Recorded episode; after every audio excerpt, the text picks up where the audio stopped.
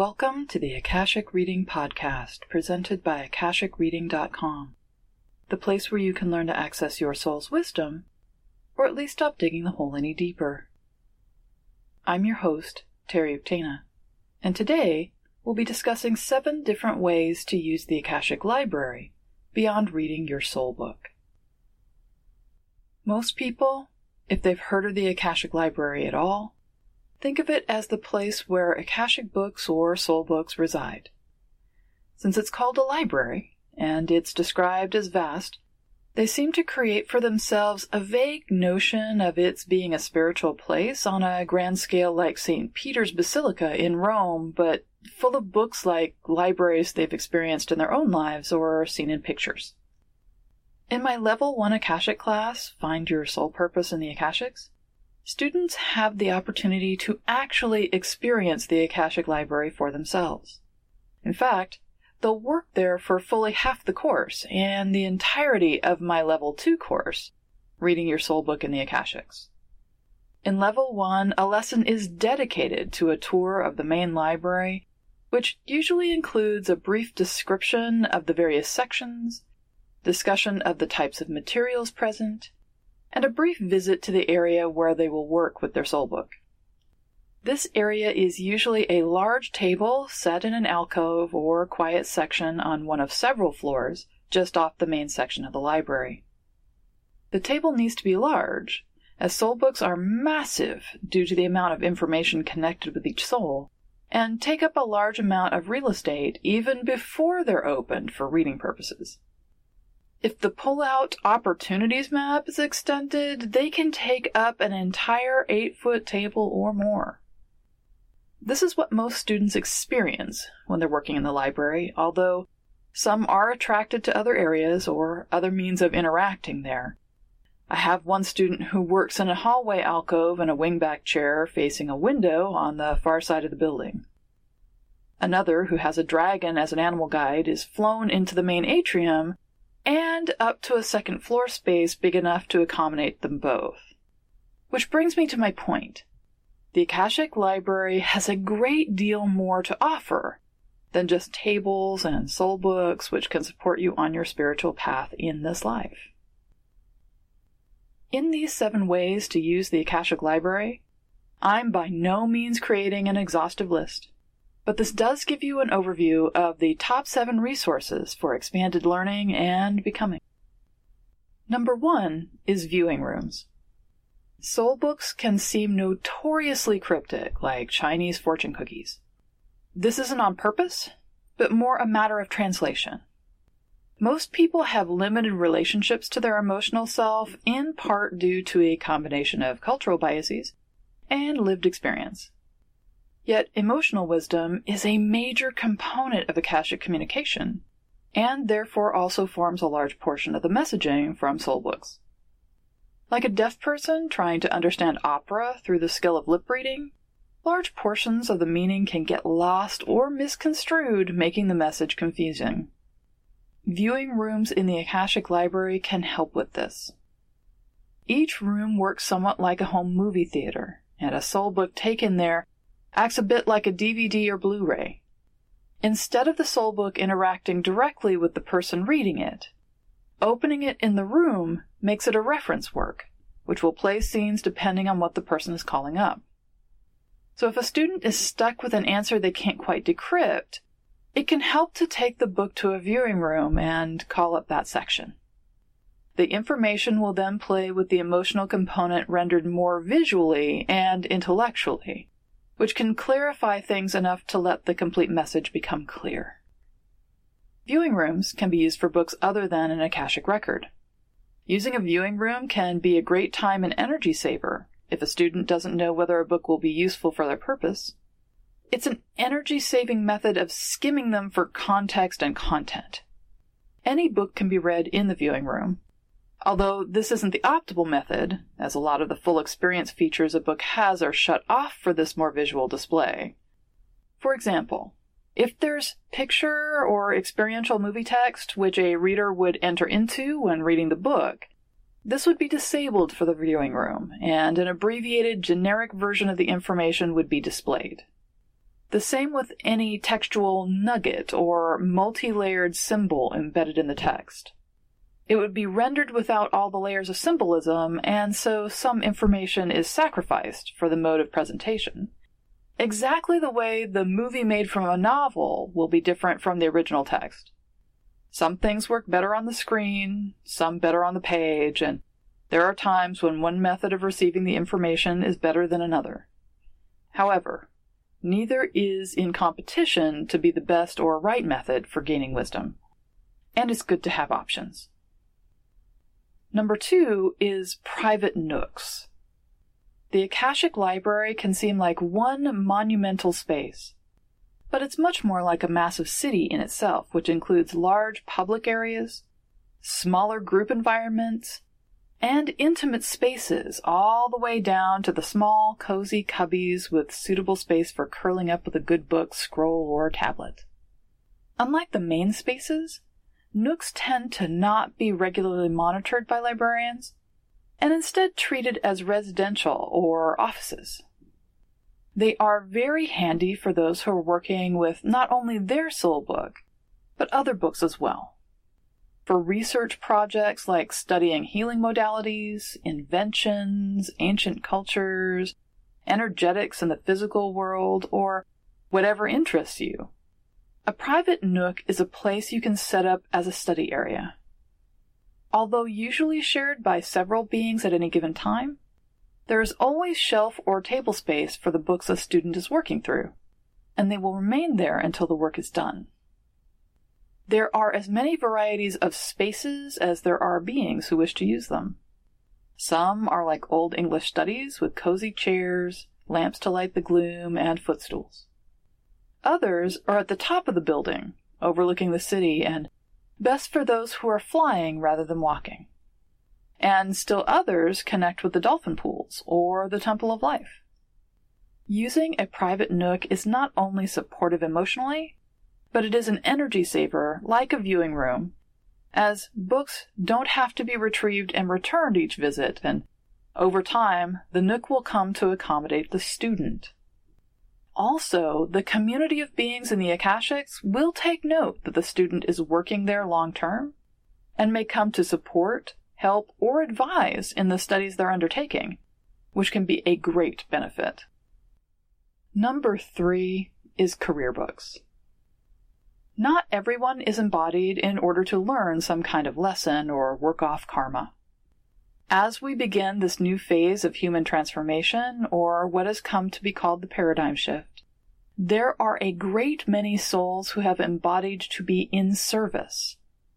This doesn't mean that embodied life isn't hard or that we don't learn. There's no way to avoid learning and becoming while being embodied. It's the physics of living, and unfortunately, it can be as hard for the mature souls as it is for those who are learning. Bringing the gifts of sensitivity and empathy in large measure into an embodied life means that not only is the person fully loaded with the ability to support others, but that they must learn to cope with heightened awareness of everything and everyone going on around them. For these beings, their existence outside of embodied life, their normal life as a soul in the Akashics, has come to include a specialization, or what for better lack of a term, I call a career. They have expanded themselves to continue a focus on their own becoming, while adding a focus on supporting others in a highly developed, multidimensional form of multitasking. Each specialization or career has a great deal of information written about it, somewhat like textbooks on nursing or firefighting. In the Akashic Level 2 class, there's an entire lesson dedicated to reading this section of a soul book if there is information there to be read. Often, when I'm reading for a client and I'm looking at their career information, I will also call for their career book.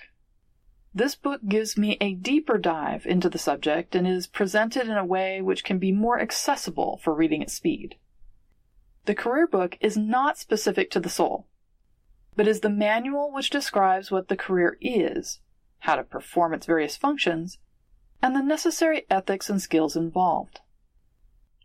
It can be amazingly insightful for students as it not only helps them remember crucial aspects of who they are, but can help inform how they have incorporated the career into this life here. Reading a career book can be helpful in a myriad of ways, including helping to fill in the missing pieces in a situation, confirm key aspects of a confusing decision between this direction or that, and help explain why a student is drawn to something which seems impractical or useless as anything other than a hobby. Number four are business books. The Akashic Library keeps records on everything, so it has books concerning individual businesses. For entrepreneurs, these books can be amazingly helpful during the initial creation process, as well as in problem solving. No business has a predetermined future any more than an individual has. Free will is an operation in embodied life as everywhere else, so there are staggering numbers of choices, actions, and circumstances affecting everything. However, there are many pieces already in place that we may not be aware of, and things which seem convoluted, completely unfathomable, insolvable, or just plain broken, can be laid out clearly in a business's record. This can be a great support as people navigate their way to a successful business. However, with these records, there is a catch 22. Where with soul books, we are often emotionally illiterate and so are unable to understand the emotional information being communicated. With business books, we are usually so emotionally connected with the need for answers that we're unable to understand what we're reading. Nothing gets us quite so revved up as money and relationships. So when you have a relationship with the business that is supposed to be providing you an income, things can get emotionally fraught. This is another example where a viewing room can come in handy. Number five is ancient cultures. There are entire wings of the library set aside for ancient human cultures. Many of them we no longer are aware of, since they were lost in extinction events such as the culture which created the Sphinx. Others we do know of to some extent, such as Mu, Atlantis, Egypt, Mayans, and the Amazonians, to name just a few. These wings of the library not only hold a tremendous number of books or records concerning every aspect of these cultures, but there are experiential aspects, such as the vaulted pool room in the Atlantis section, which allows beings to experience what life was like on the coast of the island, and specifically to interact with their forms of communication and technology.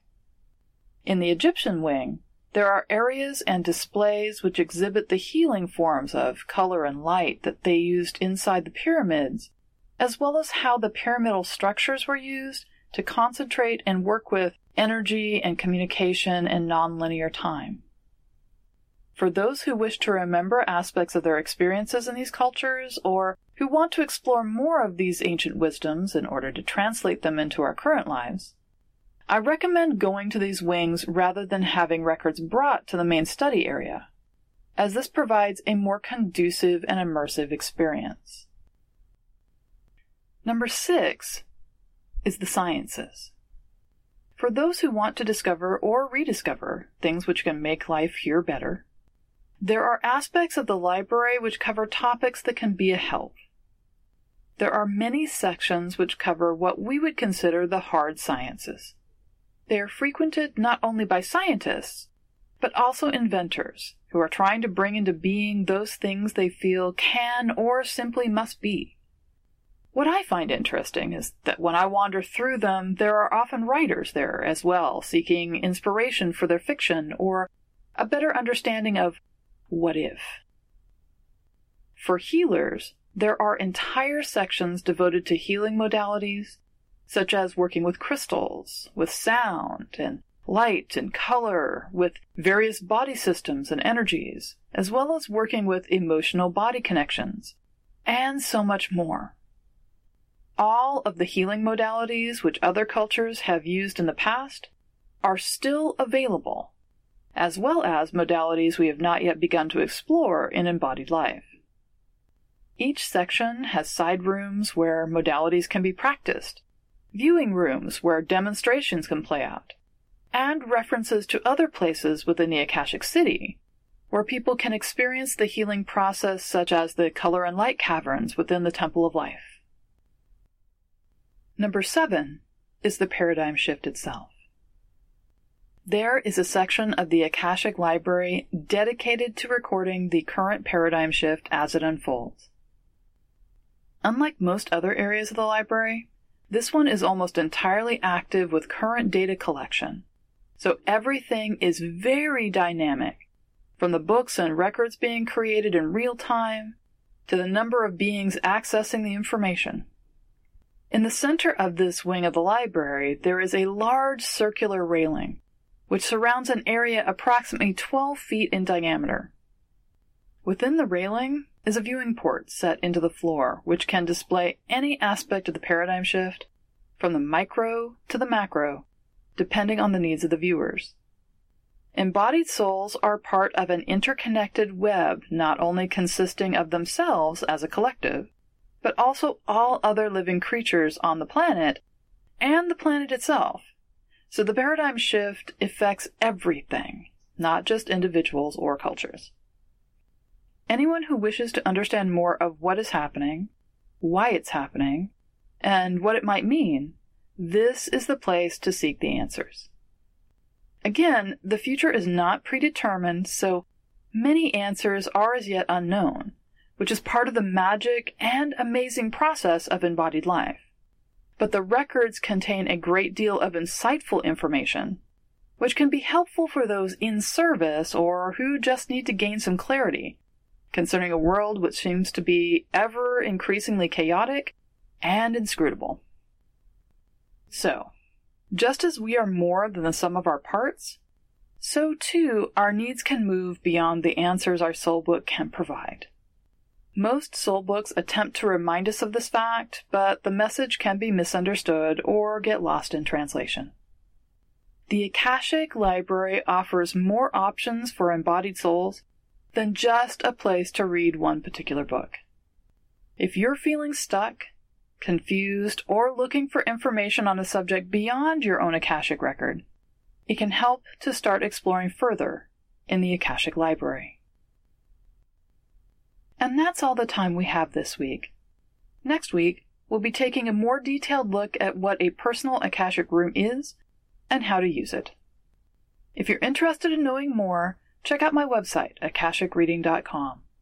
And if you're enjoying this podcast, please take a minute to rate it five stars on iTunes. Your comments are also appreciated. Thanks.